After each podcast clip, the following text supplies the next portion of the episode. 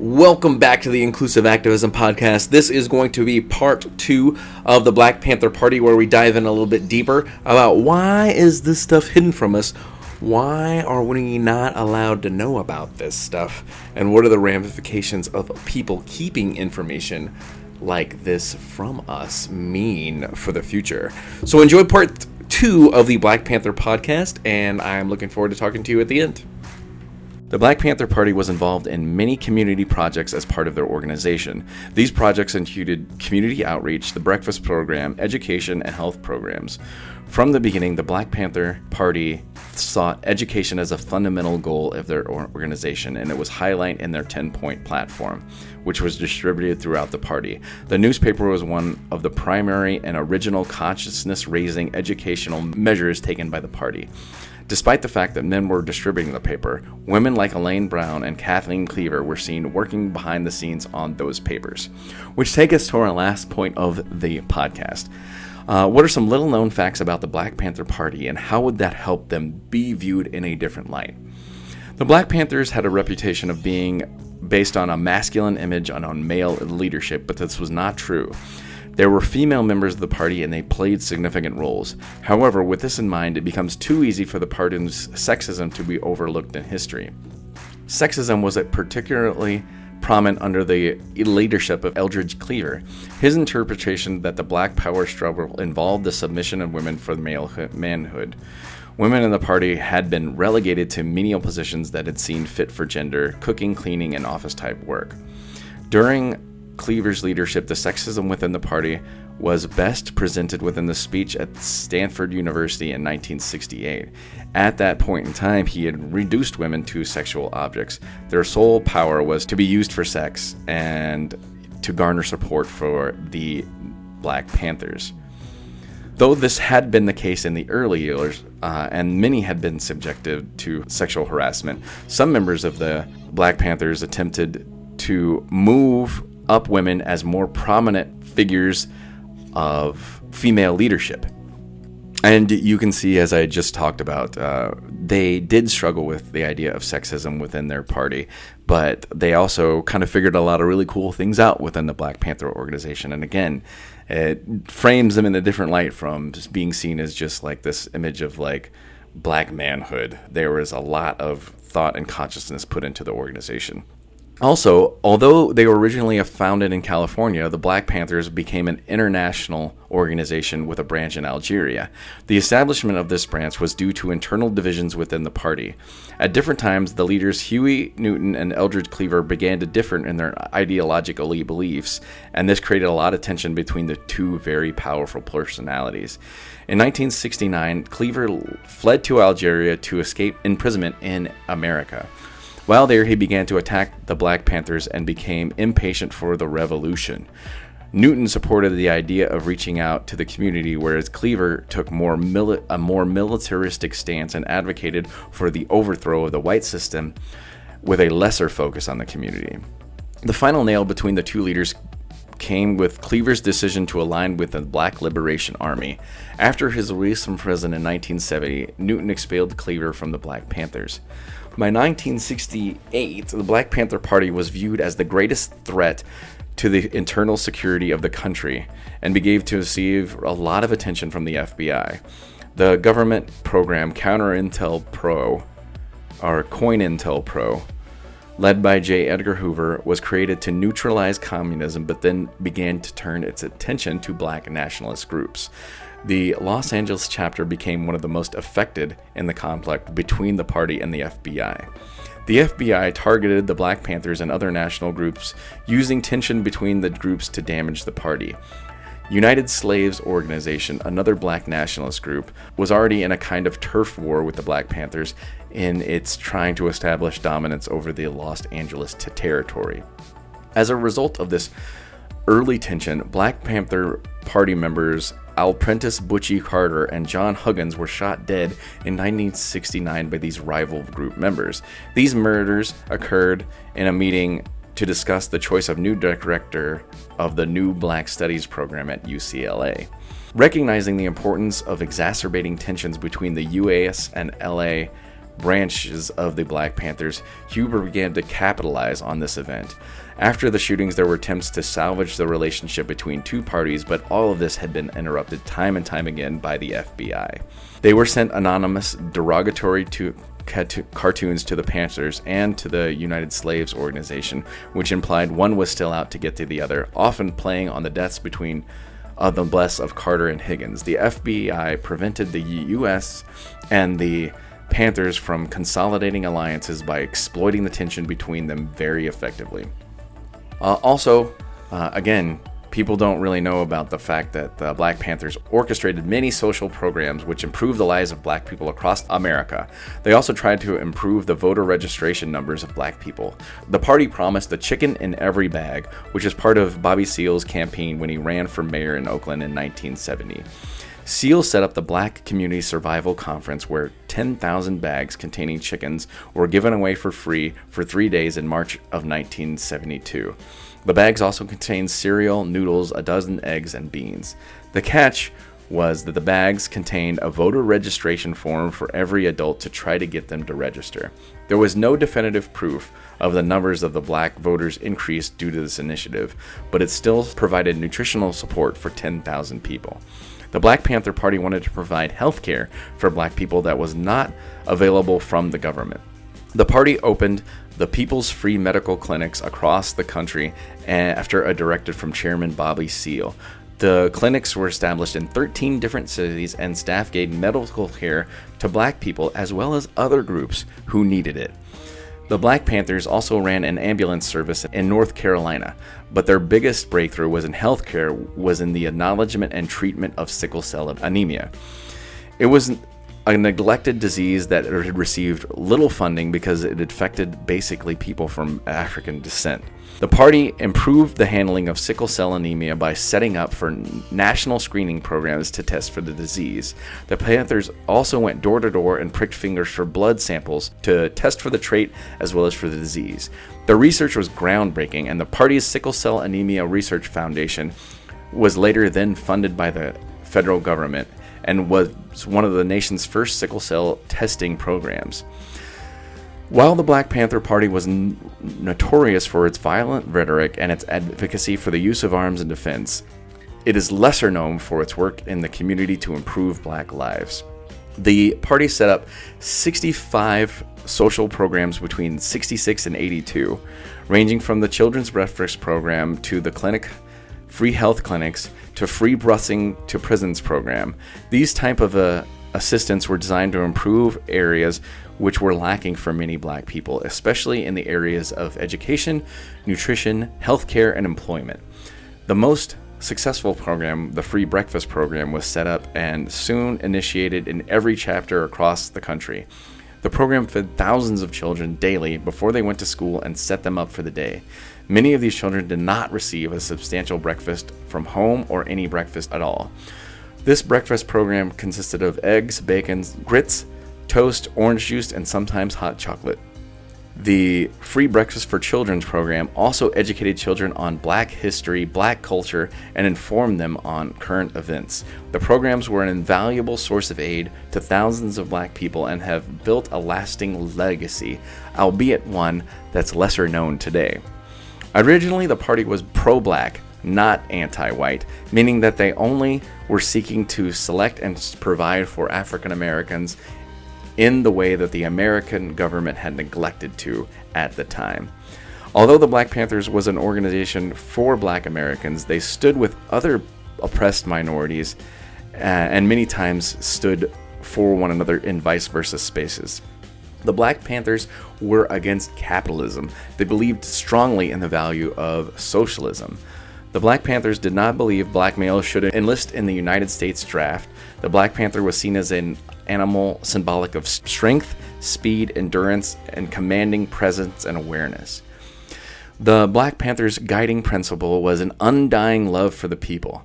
The Black Panther Party for Self Defense was created, and the two revolutionary men created the organization as a way to collectively combat white oppression. After constantly seeing black people suffer from torturous practices from police officers around the world, Newton Seale helped in pioneering the Black Liberation Group to help the community and to confront corrupt systems of power.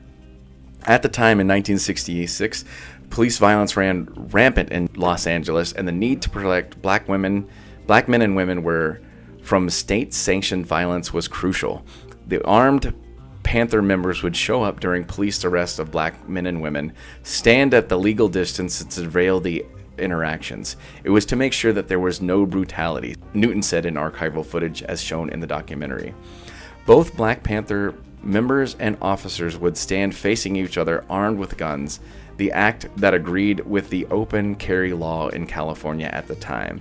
These confrontations in many ways allowed the Panthers to protect their communities and to police the police.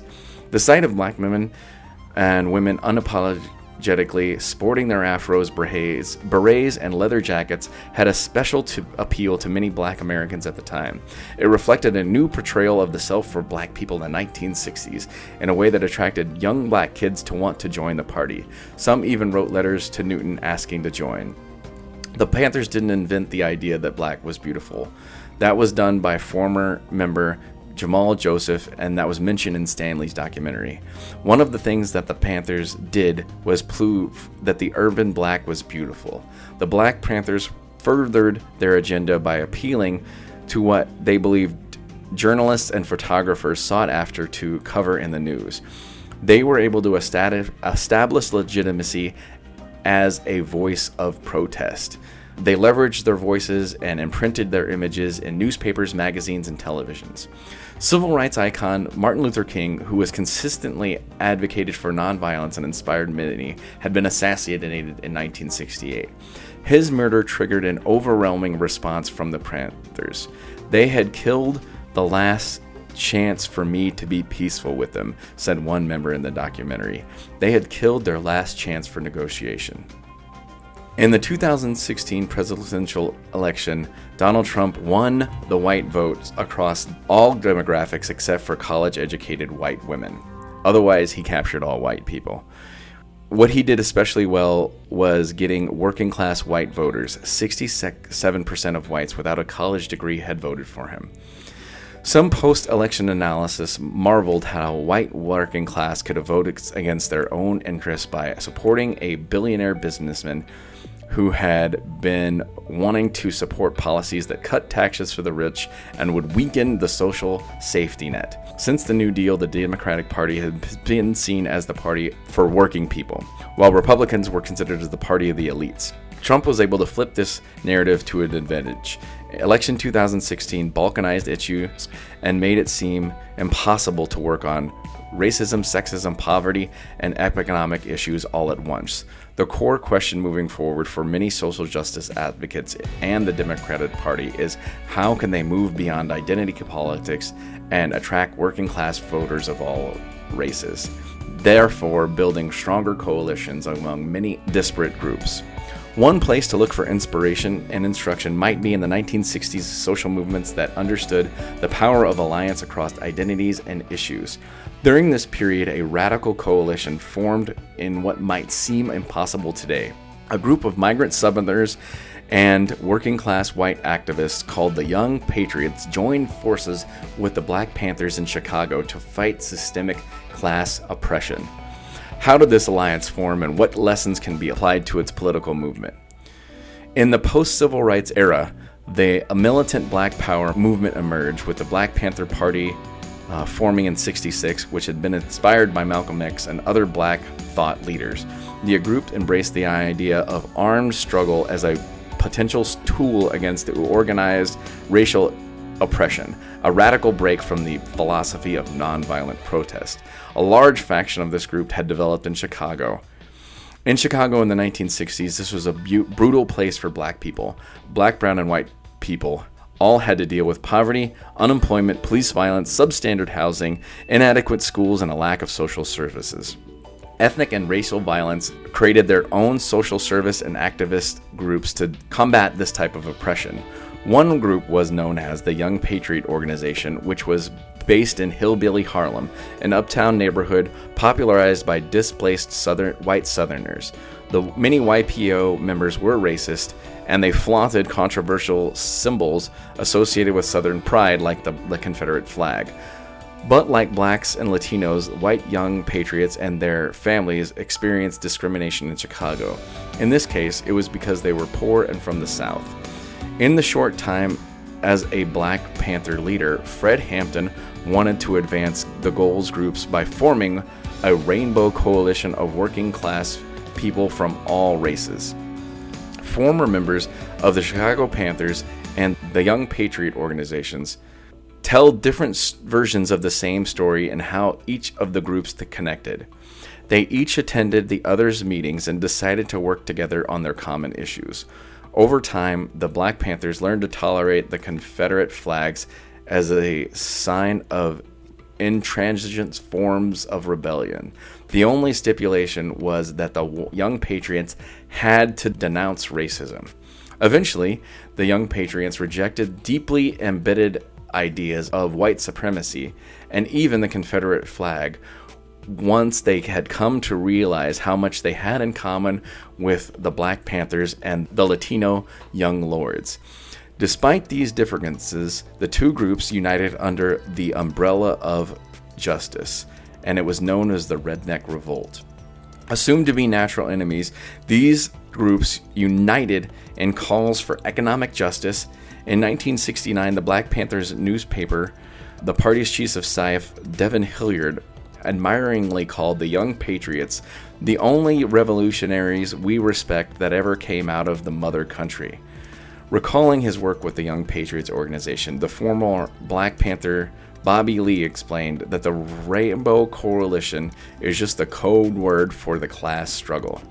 In the end, Illinois Panthers brought various elements together from the black community, from the Confederate flag-waving Southern migrants, the Puerto Ricans, the Young Lords, the poor economic ethnic groups rising up angry, join the Community Union and the Intercommunal Survival Committee, as well as with students and as well as with several different women's movements. These desperate groups under the coalition's umbrella pooled resources that shared strategies for providing community services and aid in areas that the government and private sector would not provide for. These initiatives included health clinics, feeding hungry and homeless people, legal advice, as well as dealing with unethical landlords, as well as police brutality. Again, I tell you that stuff because I don't think a lot of people know about how diverse and how wide-ranging the work of the Black Panthers were, and I think they provide an avenue of hope because they never bowed to the Young Patriot organization. They helped educate them and they changed notions and ideas. But I think that's something that's important to know because everybody has the ability to change something. And especially if we can find ways in which we are all held down by elites and forced to be treated subhuman. I think the Black Panthers have a lesson for us in finding ways to reach across aisles and divisions and find ways for us to get together with other folks. I think, that whole idea of like trying to find what we have united and stand in those things make a real difference. And that's something that I thought you needed to hear the story of. So I appreciate you tuning in and hearing about it. So as far as the podcast goes, it's been steady strumming along. We've been averaging about 200 downloads every release week, and then it dwindles down to 150 on non-release weeks. So it's good to see that people are kind of like tuning in and listening to things, and I'm glad to hear that. Remember to please connect with us with the Facebook page, with the Instagram page, with the Twitter account, and with all these things where there's more and more ways for you to contact me and share what's going on with you. So I would like to have you part of this team. So this is my official invite to you to get a hold of me and let me know what you're thinking and feeling. Voicemail me at 860-576-9393. You can voice or text me at 860 576-9393. Tell me what you're thinking about this Black Panther stuff. Email me at inclusiveactivism@cox.net. I want to create a sense of community with you all, and I know you're out there and I know you're listening because the downloads prove that it's there. So again, 860-576-9393, inclusiveactivism@cox.net. Reach out and tell me what you're thinking and feeling. Also remember to rate and review us on Apple Podcasts, on Stitcher. Also share these podcasts on social media when you think something's interesting or if you feel like someone should listen to that. These shares go a long way to make a significant difference for us here at the Inclusive Activism Podcast. Also make sure to subscribe to our podcast on Apple Podcasts, Stitcher, Overcast, Player FM, Pocket Cast, Google Play. These are all great ways for me to show proof of work to potential sponsors and show me that what I'm doing here matters to you and that you care about the work that we're putting in with both Sarah and I into this podcast to help educate you and to talk about how you can learn more about these important issues. So checking in on me and my self-care. My lifting has been great the last couple weeks. I've got in at least 4 days, and I've also managed cardio at least 4 times a week. So both lifting and cardio, I'm killing it. And meditated at least 2 times last week, although that's a thing that I could get a little bit better at. I've been trying to get up early and just find a little blank space, and I think I want to make sure I get back up to the 3 times, at least 10 to 15 minutes, and I think that will help give me a lot of sense of peace. As well as a sense of love for my fellow human that I need to do, especially in these contentious times. I've been getting my supplements in, and that has been good. So making sure that I get my supplements in so I'm feeling at optimum health is something that's very important for me and something that I'm really excited about. Also, the temperature is getting at a place where I can do some more training with Tank, because training Tank trains me in how to train myself.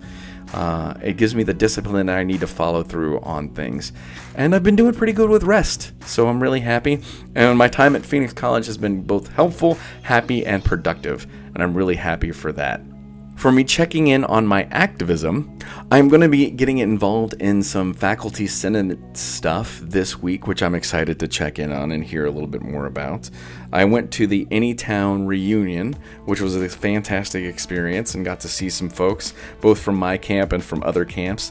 And it was nice because some old Anytown alumni got together and were there, and I was really heartened to see and hear about that.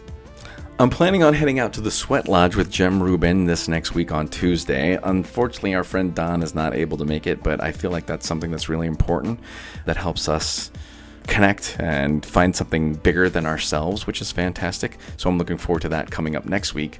So lastly, I want to leave you with my recommendation of the podcast, and that is for the documentary, The Black Panthers, the Vanguard for the Revolution. In the turbulent 1960s, change was coming to America and the fault lines could no longer be ignored. Cities were burning, Vietnam was exploding, and disputes raged over equality and civil rights. The new revolutionary culture was emerging, and it sought to drastically transform the system. The Black Panther Party for Self Defense would in a short time put itself at the vanguard of that change. The Black Panthers, a Vanguard of the Revolution, is the first feature-length documentary to explore the Black Panther Party, its significance in the broader American culture, and its cultural and political awakening for black people, and the painful lessons it wrought when the movement derails. Master documentarian Stanley Nelson's goes straight to the source, weaving a treasure trove of rare archival footage with diverse groups of voices of the people who were there: the police, the FBI, the informants, the journalists, the white supporters and detractors, and the Black Panthers who remained loyal to the party after those left. It's featuring the voices of Kathleen Cleaver, Jamal Joseph, Erica Huggins, and dozens of others, as well as archival footage of the late Huey P. Newton and Eldridge Cleaver. The Black Panthers, a Vanguard of the Revolution, tells a story of a pivotal movement of those who gave rise to the new revolutionary culture in America, with their causes and their slogans like power to the people and creating a better world. They are now relevant again in an era that has seen the rise of Black Lives Matter and the movement and tense relations between black communities and those of the police. The Black Panthers' commendations of injustice, oppression, and brutality in the late 60s again reverberate, this time in new cities, one after the other. So again, that's something that I'm recommending to you all. I haven't seen it myself, but I'm going to watch it myself, and I'm really looking forward to that stuff myself. So in review, what did we talk about today? Today, we talked about how were the Black Panthers framed in history? What is the truth about the Black Panthers? And what are some little-known facts that help us give us a fuller view of the movement and help us see this in a new way? So again, this is the end of the podcast, so I hope you enjoyed it. It's longer, it's a little bit more research-based, but I thought there was some fascinating stuff there, especially hearing about how the movement dealt with sexism in its time. So if this made you think of something, give me a call. Let me know. It's 860-576-9393. Text me at 860-576-9393. But check that. I'd rather hear a voicemail at 860-576-9393. This is a place for us to have a conversation with each other, to talk to each other, for you to tell me about what you think or correct me about something, right? A lot of people think like, in some ways, I like bow to whiteness in that I always look for example about how parties seek legitimacy by like finding white folks. If you feel that's the case, talk to me about those things. For me, I just think it's interesting that those stories are hidden. So this is a place for us to have a conversation back and forth. And if you want to talk about those things, let me know. Hit me up. Again, if you are interested in booking me and bringing the power of inclusive activism to your organization, you can always do so at inclusiveactivism@cox.net, or you can learn more about me and this organization at www.inclusiveactivism.com. Thanks for listening, and I hope you learned something. Enjoy your week.